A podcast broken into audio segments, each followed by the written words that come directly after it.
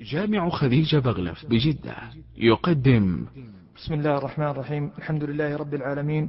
صلى الله وسلم على رسول الله وعلى آله وصحبه أجمعين. اللهم اغفر لنا ولشيخنا وللحاضرين. قال المصنف رحمه الله كتاب الطهارة الحديث الأول. عن عمر بن الخطاب رضي الله عنه قال سمعت رسول الله صلى الله عليه وسلم يقول إنما الأعمال بالنيات وفي رواية بالنية وإنما لكل امرئ ما نوى. فمن كانت هجرته إلى الله ورسوله فهجرته إلى الله ورسوله. ومن كانت هجرته إلى دنيا يصيبها أو امرأة يتزوجها فهجرته إلى ما هاجر إليه. بسم الله الرحمن الرحيم. قال الشيخ الحافظ تقي الدين أبو محمد عبد الغني بن عبد الله بن علي بن سرور المقدسي رحمه الله تعالى. الحمد لله الملك الجبار الواحد القهار وأشهد أن لا إله إلا الله وحده لا شريك له رب السماوات والأرض وما بينهما العزيز الغفار. وأشهد أن محمدا عبده ورسوله المختار صلى الله عليه وعلى آله وصحبه الأخيار. أما بعد فإن بعض إخواني سألني اختصار جملة في أحاديث الأحكام مما اتفق عليه الإمامان أبو عبد الله محمد بن إسماعيل بن إبراهيم البخاري ومسلم بن الحجاج بن مسلم القشيري النسابوري. فأجبته إلى سؤاله رجاء المنفعة به وأسأل الله أن ينفعنا به ومن كتبه أو سمعه أو قرأه أو حفظه أو, حفظه أو نظر فيه ونجعله خالصا لوجهه الكريم موجبا للفوز لديه في جنات النعيم فإنه حسبنا ونعم, ونعم الوكيل. إن الحمد لله نحمده ونستعينه ونستغفره ونتوب إليه ونعوذ بالله من شرور أنفسنا وسيئات أعمالنا. من يهده الله فلا مضل له ومن يضلل فلا هادي له. وأشهد أن لا إله إلا الله وحده لا شريك له وأشهد أن محمدا عبده ورسوله صلى الله عليه وآله وصحبه وسلم تسليما. أما بعد أيها الإخوة السلام عليكم ورحمة الله وبركاته. وأكرر الاعتذار عما حصل من التأخير في بداية هذا الدرس الذي ينعقد أول مجالسه في الرابع والعشرين من الشهر الثامن من سنة ثلاثين وأربعمائة وألف من الهجرة النبوية الشريفة على صاحبها الصلاة والسلام في جامع بغلف بجدة. وهذا الدرس كما هو في عنوانه بداية في كتاب عمدة الأحكام للحافظ العلامة عبد الغني بن عبد الواحد المقدسي. ويليه درس في التعليق على مقدمة كتاب الموافقات في مقاصد الشريعة للعلامة الشاطبي كما سيأتي إن شاء الله. هذه المقدمة التي قدم بها مصنف عمدة الأحكام لرسالته في هذه الأحاديث نسج فيها على عادة المقدمين في التعريف بكتبهم. وقد جرت عادة العلماء رحمهم الله أن يختصروا في المقدمة وأن يبينوا السبب وجملة ما تضمنه هذا الكتاب الذي كتبوه. والتصنيف في أحاديث الأحكام لم يكن شأنا شائعا عند متقدم العلماء الذين كانوا في أول عصر تدوين السنة النبوية. فلما كانوا في عصر التدوين الأول لسنة الرسول صلى الله عليه وآله وسلم وجمعها في الكتب كانوا يعنون بجمع سائر أحاديث السنة. على اختلاف في طرق ترتيبهم لهذه الأحاديث وجمعها فثمة المسانيد وثمة السنن وثمة المعاجم والمستدركات إلى آخره. فانتظم المتقدمون من أهل الحديث على جمع جملة السنة كما تراه في جمع الإمام البخاري في صحيحه فإنه جمع صحيح السنة على شرطه عنده أو ما صح على شرطه من هذه الأحاديث التي استودعها كتابه الصحيح. وإن كان الصحيح عند البخاري كما هو معروف لا يقتصر على ما ذكره في صحيحه فحسب. وكذلك ما صنعه الإمام مسلم في صحيحه وأصحاب السنن الأربع في كتبهم. فإنك ترى أنهم جمعوا جملة السنة المروية عن النبي صلى الله عليه وسلم التي قصدوا إلى جمعها فلم يقتصروا على ذكر أحاديث الأحكام. ولما تكونت المدارس الفقهية وبخاصة مدرسة الحنفية والمالكية والحنبلية والشافعية. وصار الفقهاء رحمهم الله الذين فصلوا ما جاء عن أئمتهم من الرواية الفقهية في الأحكام والفتوى في فروع الشريعة. صار الفقهاء يستدلون في كتبهم المفصلة لمذاهب أئمتهم. فصار في أصحاب هؤلاء الأئمة من غلب عليه الشأن الفقهي.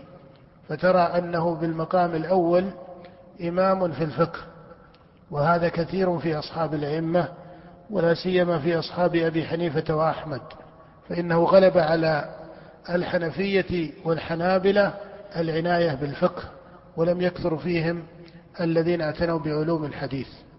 وصار في أصحاب الشافعي ومالك أكثر من عني بمسائل الحديث وعلومها وجمعها. ومن هنا فإنك ترى أن جملة من الحفاظ سلكوا منهج الانتقاء لجملة من أحاديث الأحكام التي عليها مدار الاستدلال في مسائل فقه الشريعة. وعن هذا ترى أن الجد ابن تيمية رحمه الله كتب كتابه أو جمع كتابه المنتقى في الأخبار. فهذا المنتقى الذي جمعه الجد رحمه الله من علماء الحنابلة هو في أحاديث الأحكام جمعها من كتب السنة.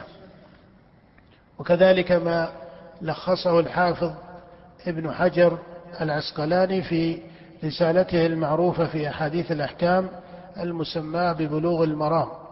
وكذلك ما ذكره ابن عبد الهادي في المحرر. إلى غير ذلك فترى أن هذا الانتخاب أو هذا الانتقاء مقصود الحفاظ المتأخرين فيه هو أن يجمعوا ما هو محل الاستدلال الفقهي ما هو محل الاستدلال الفقهي عند الفقهاء.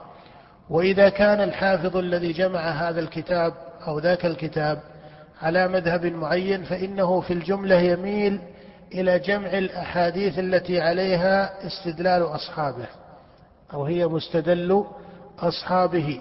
فترى أن الحافظ ابن حجر مثلا لما جمع بلوغ المرام عني بما عليه الشافعية من الاستدلال ولهذا اعتنى بالأحاديث التي تراها في كتب الشافعية الفقهية تراها من أدلتهم فيما ذهبوا إليه من الفروع الفقهية.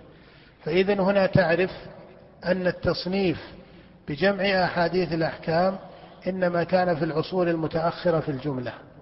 ولم يكن من شأن المتقدمين في أول عصر تدوين السنة إلا ما وقع من بعض الأجزاء المختصرة التي جمعت بعض المسائل فهذا لم يكن شأنا ظاهرا وإنما كان شأنا عارضا. وإلا فإن المتقدمين في الجملة يعنون بجمع ما يرونه أو ما يقصدون إلى جمعه حسب تصنيفهم من السنة فيذكرون مسائل أصول الدين ويذكرون الأحكام ويذكرون بعد ذلك ما يتعلق بالسير والجهاد والآداب والقضاء والشهادات وبقية الأمور المتعلقة بمسائل الشريعة سواء كانت في أحكامها الفقهية المسماة عند العلماء بالفقه على الاصطلاح المعين المتأخر أو ما كان من جملة فقه الشريعة العام ولو كان أدبا أو سيرا أو ما إلى ذلك.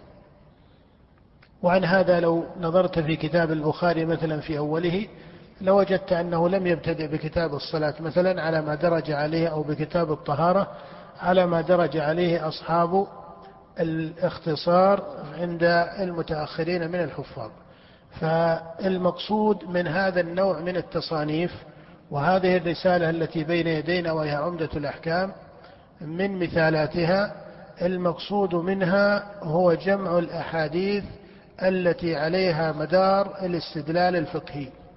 وثمة من يختصر كصاحب العمدة فإنه اقتصر على ذكر الأحاديث المتفق عليها عند الإمامين البخاري ومسلم في صحيحيهما. وثمة من استطال في جمع هذا النوع من الأحاديث كما تراه مثلا في منتقى الأخبار للإمام العلامة المجد بن تيمية رحمه الله فإنه قارب الخمسة آلاف في جمعه. فهذا نهج وهذا نهج. صاحب العمدة لم يكن من مقصوده أن يجمع سائر الأحاديث التي عليها استدلال الفقهاء من أي مذهب من المذاهب. وإنما أراد أن أصول الأحاديث التي عليها مدار الأحكام وقد اتفق عليها الشيخان البخاري ومسلم فإنه يجمعها في هذا الكتاب. ولهذا فإن طالب العلم لا ينبغي له أن يقتصر على هذه الكتب المصنفة على طريقة الحفاظ المتأخرين إذا ما نظر السنة النبوية. فهذه المختصرات لها فضلها وقدرها لكن ينبغي الرجوع إلى المصادر الشاملة التي جمعت الأحاديث كالكتب الستة ونحوها من الكتب الجامعة. آه هذه جملة مقدمة المصنف رحمه الله. ثم يقول كتاب الطهارة. وقد درج العلماء رحمهم الله من أهل الفقه ومن ينسج على طريقتهم من أهل الحديث أن يبتدئوا الأحكام بكتاب الطهارة. ولهذا لو نظرت تصانيف الفقهاء فإنك تجد أن عامة ما كتب في الفقه فإنه يبتدئ بكتاب الطهارة. ويستثنى من ذلك ما سلكه بعض العلماء ولا سيما من المالكية الذين يجعلون مقدمة في مسائل أصول الدين والاعتقاد في أول تصانيفهم الفقهية. فهذه طريقة نسج عليها بعض علماء الفقه ومنهم طائفة من المالكية فإنهم يجعلون في مقدمة الكتاب الفقهي قبل أن يبتدئوا بكتاب الطهارة يجعلون مقدمة في مسائل أصول الدين. وهذا نهج متأخر هذا نهج متأخر وإلا فإن الغالب على ما كتبه الفقهاء أنهم يجردونه عن مسائل العقائد والأصول يعني أصول الدين لأنها اختصت بكتب وحدها. كتاب الطهارة ويراد بالطهارة عند أهل العلم ارتفاع الحدث وزوال الخبث فإن الشارع عليه الصلاة والسلام جاء بهذه الأحكام الموجبة لصحة الصلاة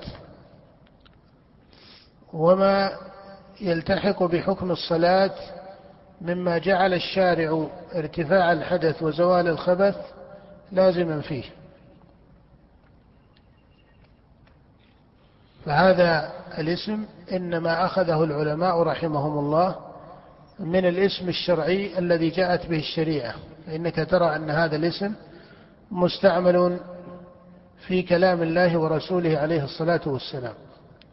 قال كتاب الطهارة يراد بالطهارة ارتفاع الحدث وزوال الخبث. أما الحدث فهو المعنى الذي جعله الشارع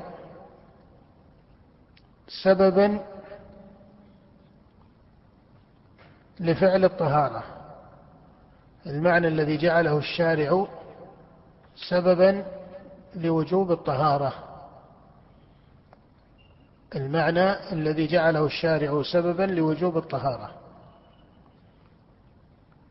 كخروج البول من الإنسان فإنه حدث جعله الشارع سببا لوجوب الطهارة. ولهذا إذا حصل من الآدمي صارت الطهارة واجبة عليه. وأما الخبث فيراد به الأعيان التي أوجب الشارع اجتنابها. الأعيان التي أوجب الشارع اجتنابها في محل الطهارة.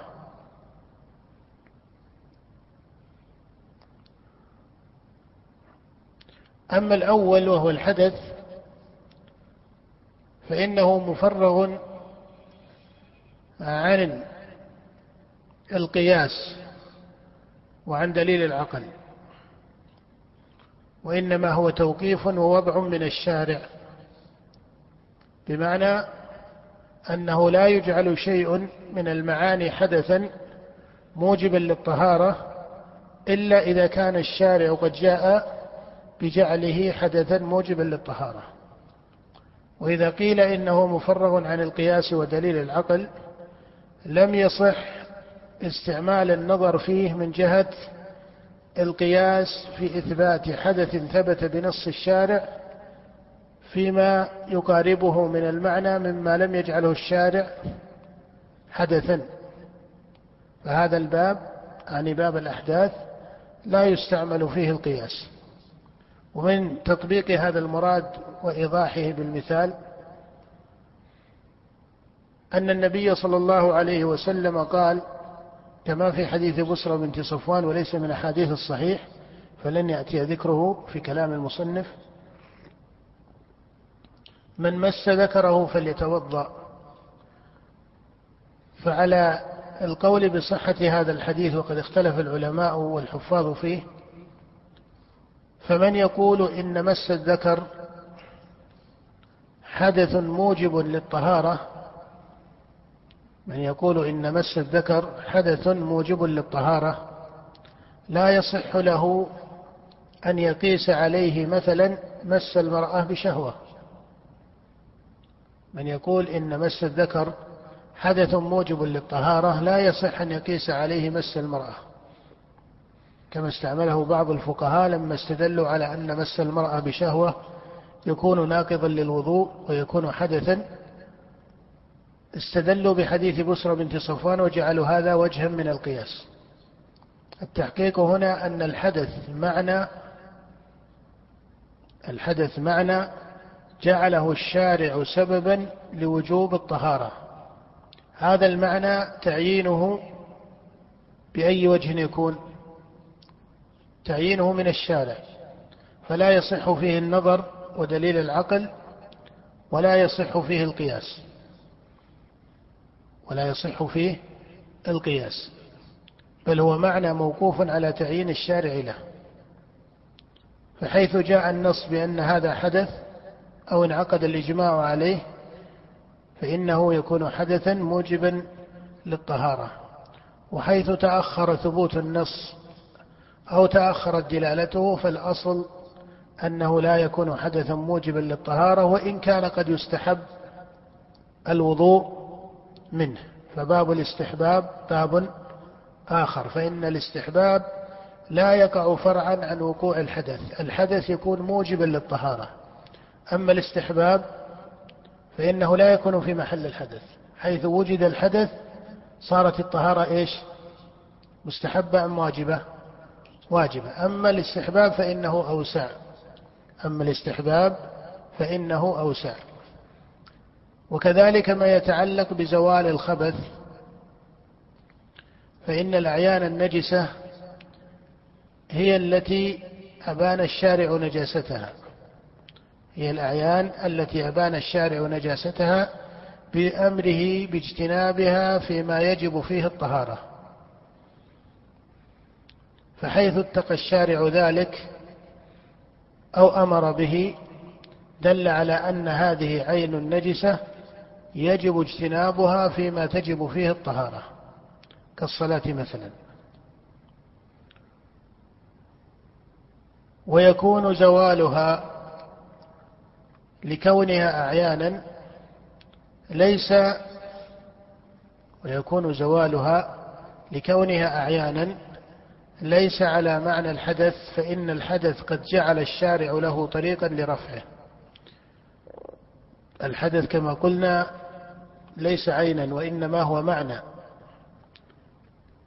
جعله الشارع سببا لوجوب الطهارة. ويكون ارتفاع هذا المعنى يكون ارتفاعه بما وضعه الشارع بابا لرفعه وهو الوضوء أو الغسل في الحدث الأكبر.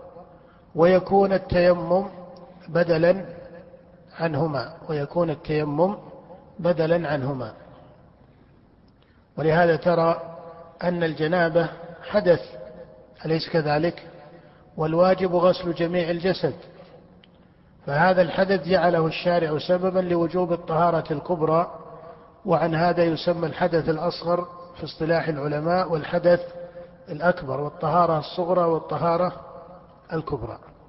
فإذا الحدث معنى وإن كان يتفرع عن وجود عين فهذا باب آخر لكن حقيقته معنى. ويكون رفعه بما جعله الشارع رافعا وهو الوضوء في الحدث الأصغر والغسل في الحدث الأكبر.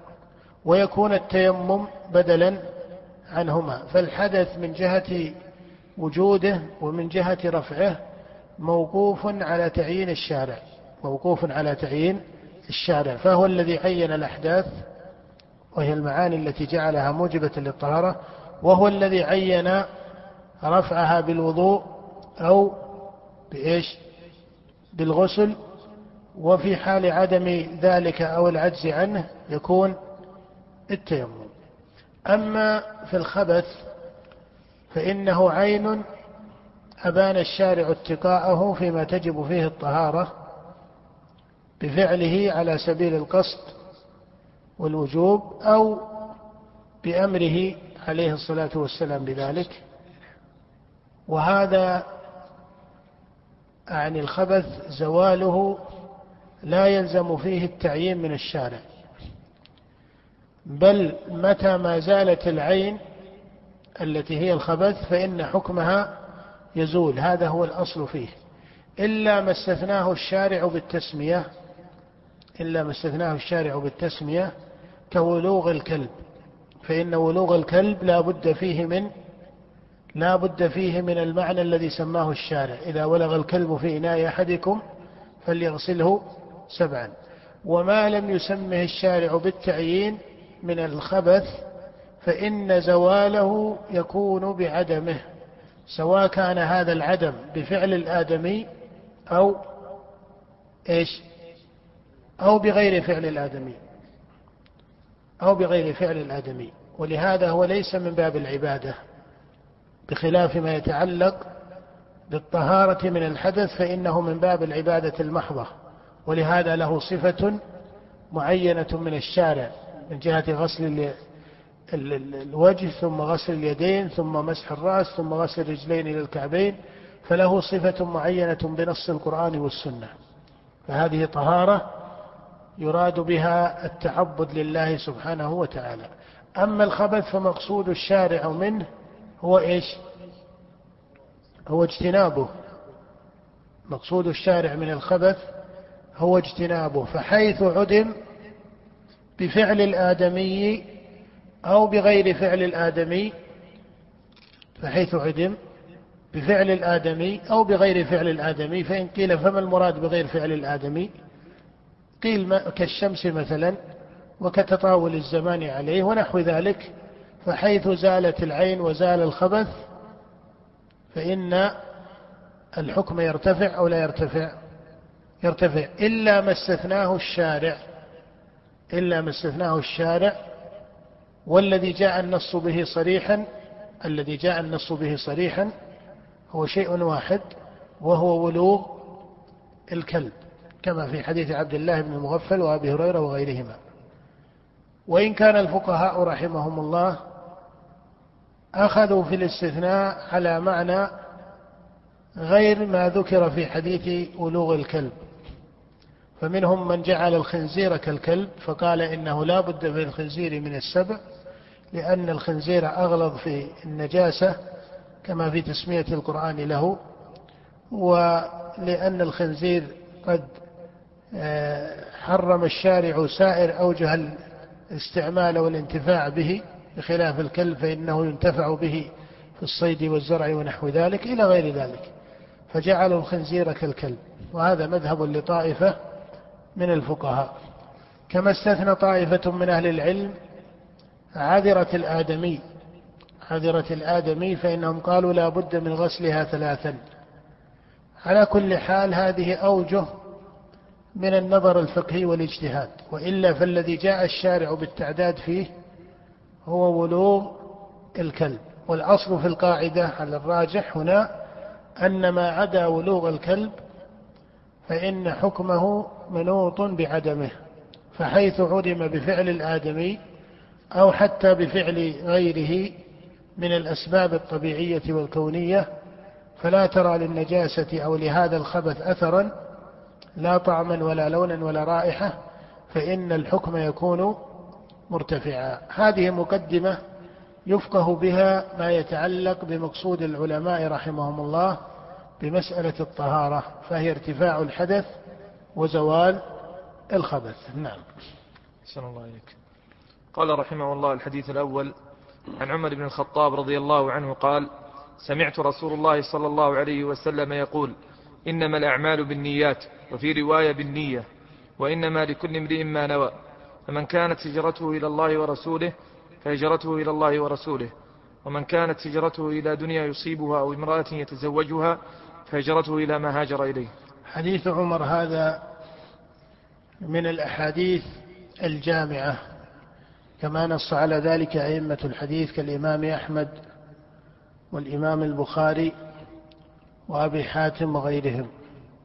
فهو من جوامع كلم النبي صلى الله عليه وسلم وقد أوتي عليه الصلاة والسلام جوامع الكلم كما في صفة فضله على الأنبياء الذي جاء في حديث جابر بن عبد الله وأبي هريرة وغيرهما في الصحيح. قال عليه الصلاة والسلام فضلت على الأنبياء بخمس وفي رواية فضلت على الأنبياء بسبع. أتيت جوامع الكلم ونصرت بالرعب وحلت لي الغنائم وجعلت لي الأرض طهورا ومسجدا وأرسلت إلى الخلق كافة وختم بي النبيون. فمن خصائصه عليه الصلاة والسلام أنه أعطي جوامع الكلم وإن كان جميع الأنبياء والرسل عليهم صلوات الله سبحانه وتعالى هم على مقام من البيان فإن الله جل وعلا ما ذكر رسولا ولا نبيا إلا وقد ذكره على مقام من تمام البيان لقومه. لكن نبينا محمدا عليه الصلاة والسلام هو خاتمهم أعطاه الله جوامع الكلم. ولهذا ترى أن الحكمة التي بعث بها وهي السنة فيها من التمام والكمال ما لا يقارن به حكمة نبي آخر كما ذكر ذلك الأئمة رحمهم الله.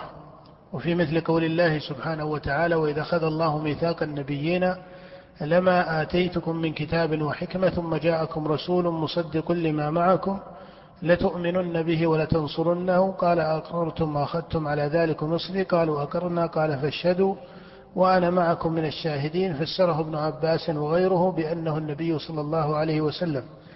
فإن الحكمة التي بعث بها هي أتم حكمة بعث بها نبي.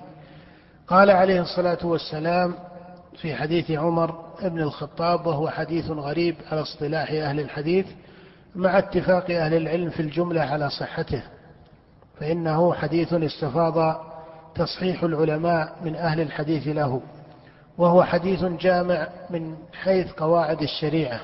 فإن قول النبي عليه الصلاة والسلام إنما الأعمال بالنية وفي لفظ إنما الأعمال بالنيات هذه قاعدة من قواعد هذه الشريعة.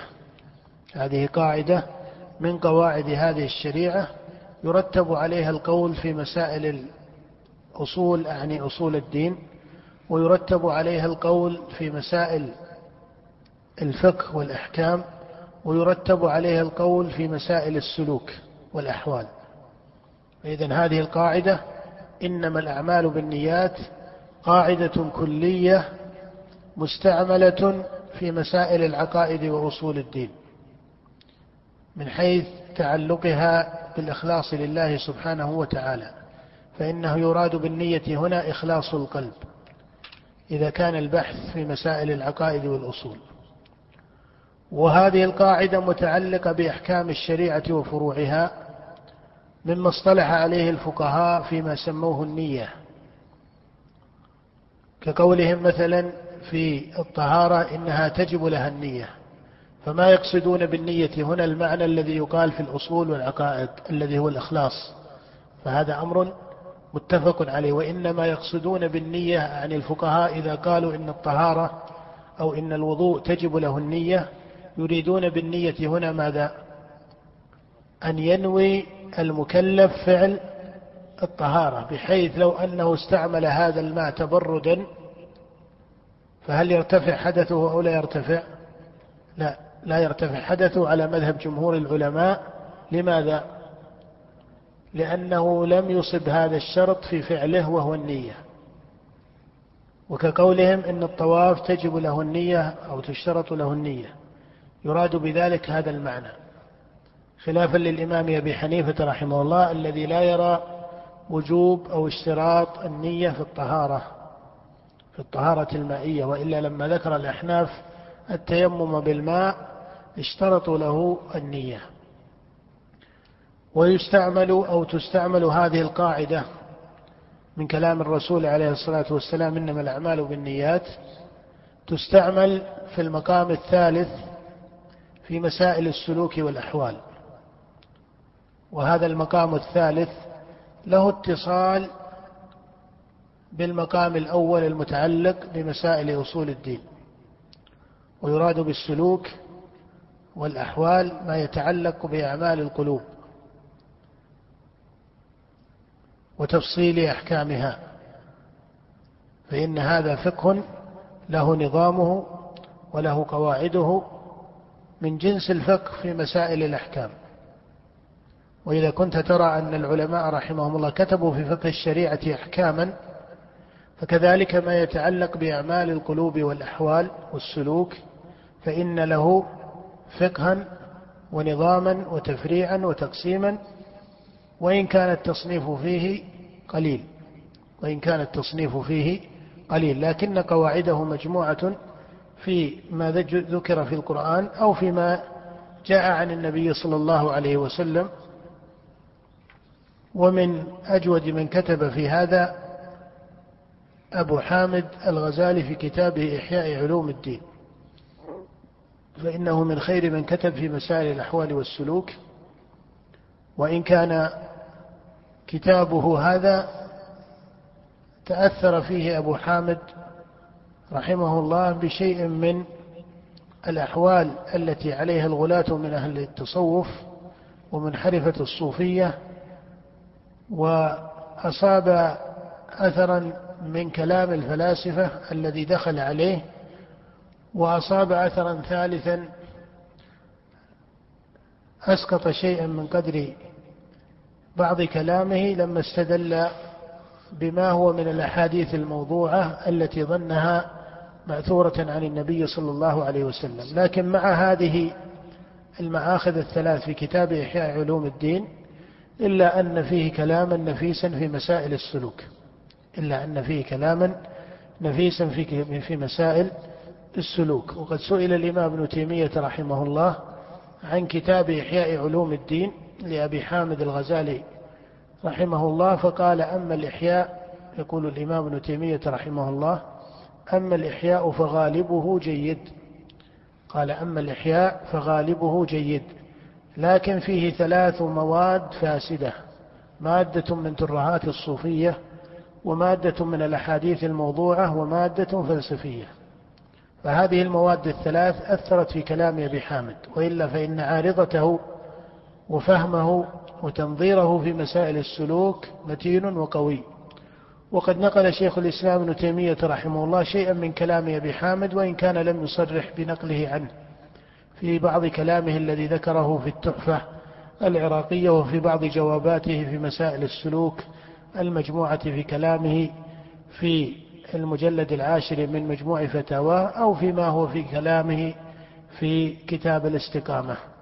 فعلى كل حال هذا الكتاب مما يستفاد منه مع هذا الاعتبار الذي أشير إليه إضافة إلى ما كتبه العلامة ابن تيمية وكذلك ابن القيم والحافظ بن رجب وجماعة من أهل العلم الذين عنوا بمسائل السلوك. المقصود أن حديث عمر إنما الأعمال بالنيات هذه قاعدة كلية من قواعد الشريعة. ومن خير ما تسمى به القواعد التي سماها العلماء رحمهم الله بالقواعد الفقهية الكلية من خير ما تسمى به القواعد الأحرف النبوية. وهذا معنى ينبغي لطالب العلم أن يلتفت إليه إلى أن القواعد الكلية الفقهية ينبغي أن يحافظ على أحرفها بالأحرف النبوية لأنها أحرف جامعة لأنها أحرف جامعة. فقوله عليه الصلاة والسلام إنما الأعمال بالنية هو قاعدة كلية بهذا الحرف. قاعدة كلية بهذا الحرف. ولهذا تجد أن القواعد التي هي من حروف العلماء وليست من حروف النبي صلى الله عليه وسلم ربما يرد عليها بعض المراجعة من جهة تمام وكمال حروفها. بخلاف القاعدة إذا استعمل فيها حرف الرسول عليه الصلاة والسلام فلا شك أن هذا أضبط وأتم لمعناها. ولهذا فإن من ما ينبغي القصد إليه عند طالب العلم والباحث في علوم الشريعة أن ينظر هذه الأحاديث الجامعة من كلام الرسول عليه الصلاة والسلام كحديث عمر هذا وحديث النعمان بن بشير إن الحلال بين وإن الحرام بين وكحديث عائشة من أحدث في أمرنا هذا ما ليس منه فهو رد إلى غير ذلك من هذه القواعد. لكن يلتفت هنا إلى فقه وهو أن إجلال هذه القواعد الشرعية وتعظيمها لا ينبغي أن ترتب عليها أحكام يقال إنها من لازمها أو من متضمنها ولم يسمها العلماء قبل.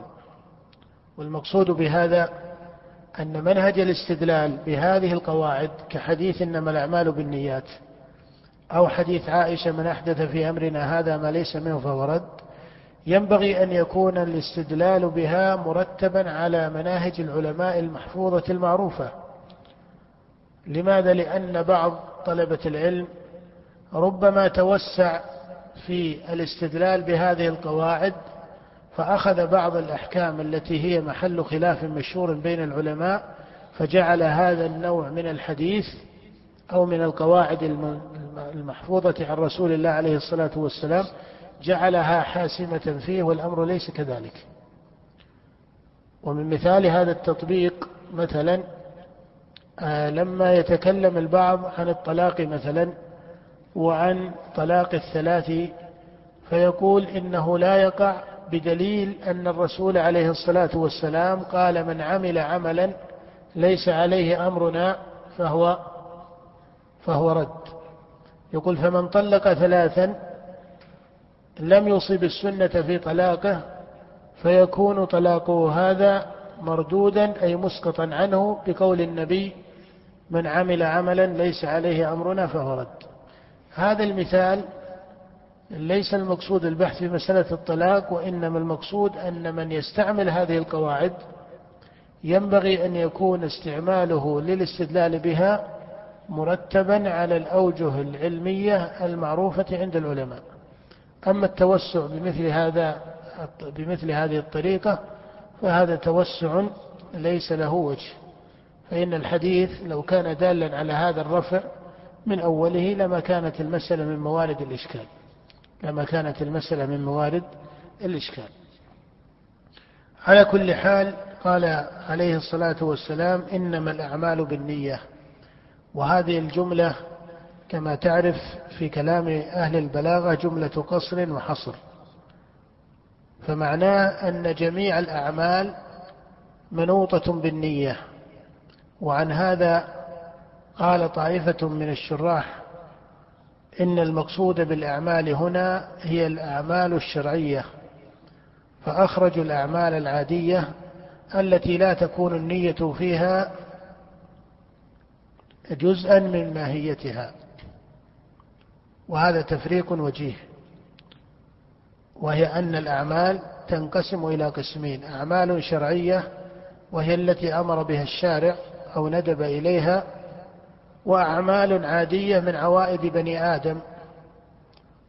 ولا يختص فعلها من حيث الأصل بالمسلمين بل هي عامة لبني آدم في الجملة. فالأعمال الشرعية النية جزء من ماهيتها.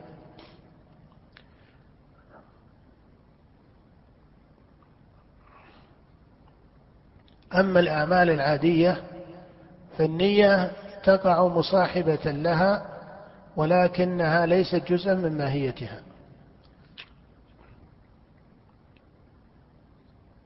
فأنت ترى الصلاة مثلا وهو عمل شرعي لا بد أن تكون النية على معناها الأول المقصود في مسائل أصول الدين أو على معناها الثاني عند الفقهاء.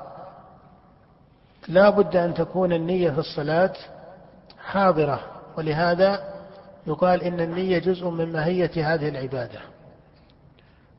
أو كذلك الطواف بالبيت أو السعي بين الصفا والمروة وهلم جرا. أما الأعمال العادية كالأكل والنوم ونحو ذلك فهذه النية ليست جزءا من ماهيتها. وإن كانت تقع مصاحبة لها فحيث وقعت مصاحبة لها فاضلة فحيث وقعت النية فاضلة مصاحبة لها أصاب المكلف بهذه المصاحبة أجرا وحيث صاحبتها نية معارضة لما جاءت به الشريعة أصاب المكلف بهذه النية المصاحبة وزرا. وحيث انفكت الأعمال العادية عن النية المعينة سواء كانت شرعية فاضلة أو معارضة لما جاءت به الشريعة صارت إيش؟ صارت ماذا؟ عملا عاديا مباحا لا يكون موجبا للأجر المعين ولا موجبا للعقاب المعين. كما ذكر ذلك النبي من المثال في الخيل لما جاء في حديث أبي هريرة في الصحيح وذكر الزكاة في الإبل والبقر والغنم ثم سئل عليه الصلاة والسلام عن الخيل فقال الخيل إيش؟ قال الخيل ثلاثة الخيل لرجل أجر ولرجل ستر ولرجل وزر. فأنت ترى أن أن اقتناء الخيل يعد في الأصل ماذا؟ من الأعمال إيش؟ من الأعمال الشرعية أو العادية؟ من الأعمال العادية في الأصل. لكن لما صاحبت الأول نية فاضلة شرعية قال عليه الصلاة والسلام الأول الخير له أجر.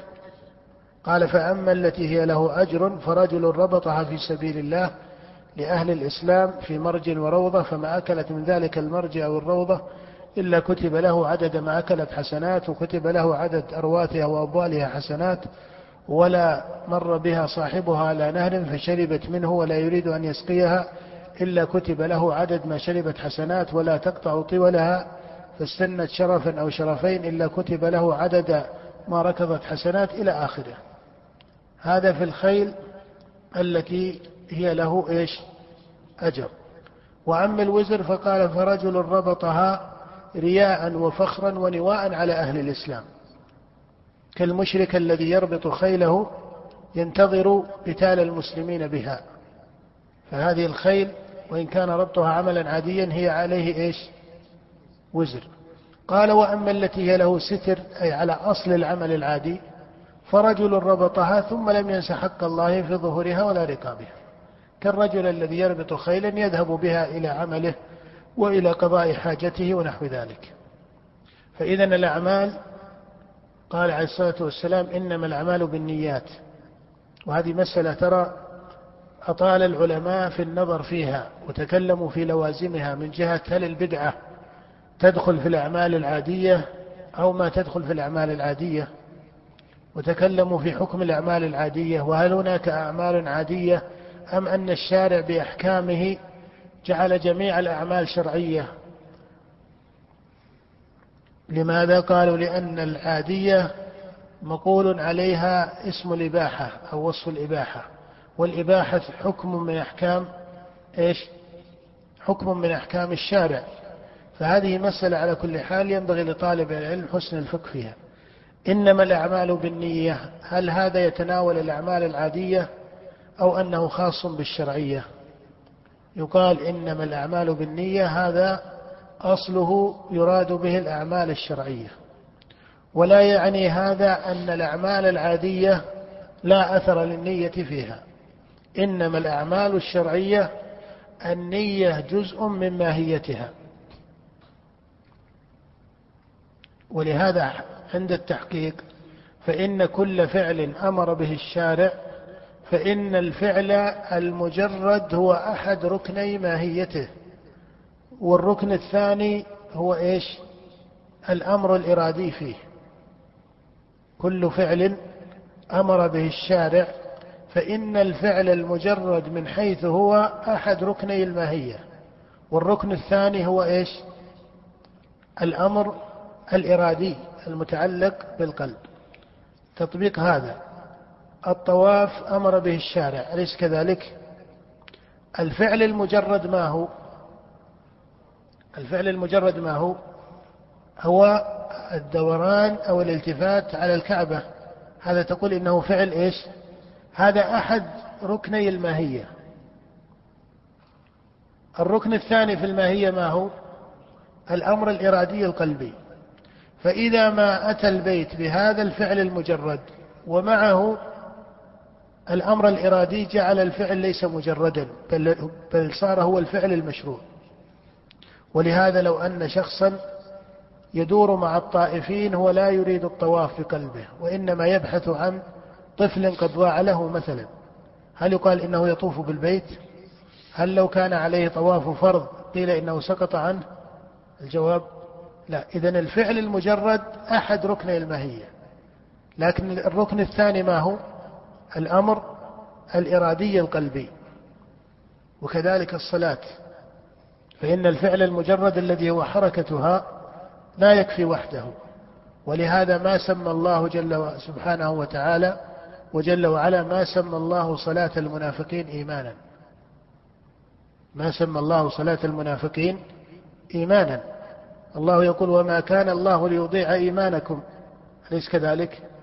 ألم يكن المنافقون يصلون تارة مع الرسول عليه الصلاة والسلام؟ إذا كيف يضيع فعلهم؟ يقال إن فعلهم إيش؟ ليس فعل المنافقين للصلاة إيمان أو لا؟ ليس إيمانا. لماذا؟ لأنه لم يكن لهم من الصلاة إلا الفعل ماذا؟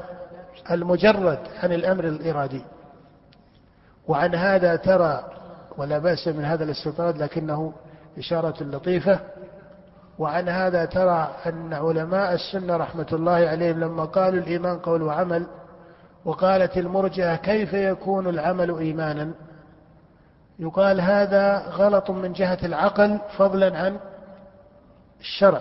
اعتراض المرجئة الذين قالوا الإيمان هو التصديق ولم يجعلوا أعمال الجوارح إيمانا قالوا كيف تكون أعمال الجوارح إيمانا؟ يقال هذا غلط من جهة العقل فضلا عن الشرع. لماذا؟ لأن المقصود عند علماء السنة لما قالوا إن الأعمال من الإيمان مقصودهم الأعمال إيش؟ المجردة أو الأعمال الشرعية. الأعمال الشرعية والعمل لا يكون شرعيا إلا حيث كان التصديق والأمر الإرادي أحد ركني الماهية فيه. فعاد الأمر إلى اصطحاب التصديق أو لا يكون. يعني من يقول الإيمان هو التصديق يلزمه أن يقول إن الصلاة تكون إيمانا لأن الصلاة ليست الفعل المجرد وإلا الفعل المجرد لا يسمى إيمانا إذا انفك عن التصديق كحال المنافقين وعن الأمر الإرادي. نعم. إذا المقصود بقوله عليه الصلاة والسلام إنما الأعمال بالنية هي الأعمال الشرعية لأن النية تكون فيها أحد ركني إيش؟ الماهية وأما الأعمال العادية فالنية ليست من ماهيتها وإن كانت تقع مصاحبة لها فحيث صاحب الأمر العادي نية فاضلة صار موجبا لإيش؟ للأجر. وحيث صاحب الأمر العادي نية معارضة للشريعة صار موجبا لإيش؟ للوزر. وحيث لم يصاحبها اختصاص بنية معينة لم يصاحب الأمر العادي اختصاص بنية معينة لا خيرا ولا شرا بقي عاديا هو على أصل الإباحة هو على أصل الإباحة وهذا سماه النبي في المثال السابق لما سئل عن الخيل سماه النبي سترا. نعم. الأخوان يشيرون إلى أن وقت الأول انتهى. على كل حال نستكمل إن شاء الله بقية حديث عمر ثم نأخذ في حديث أبي هريرة لا يقبل الله صلاة أحدكم إذا أحدث حتى يتوضأ. ونبين غدا إن شاء الله مقصود المصنف من ذكر حديث عمر في أول كتاب الطهارة وأنه أراد به التنبيه على أن الطهارة لا بد لها من نية. وبالله التوفيق وصلى الله وسلم على نبينا محمد. ونستكمل الدرس الثاني في مقدمة كتاب الموافقات. نعم. نستودعكم الله على أن نلتقي بكم قريبا. وتقبلوا تحيات إخوانكم من جامع خديجة بغلف بجدة. حي النسيم.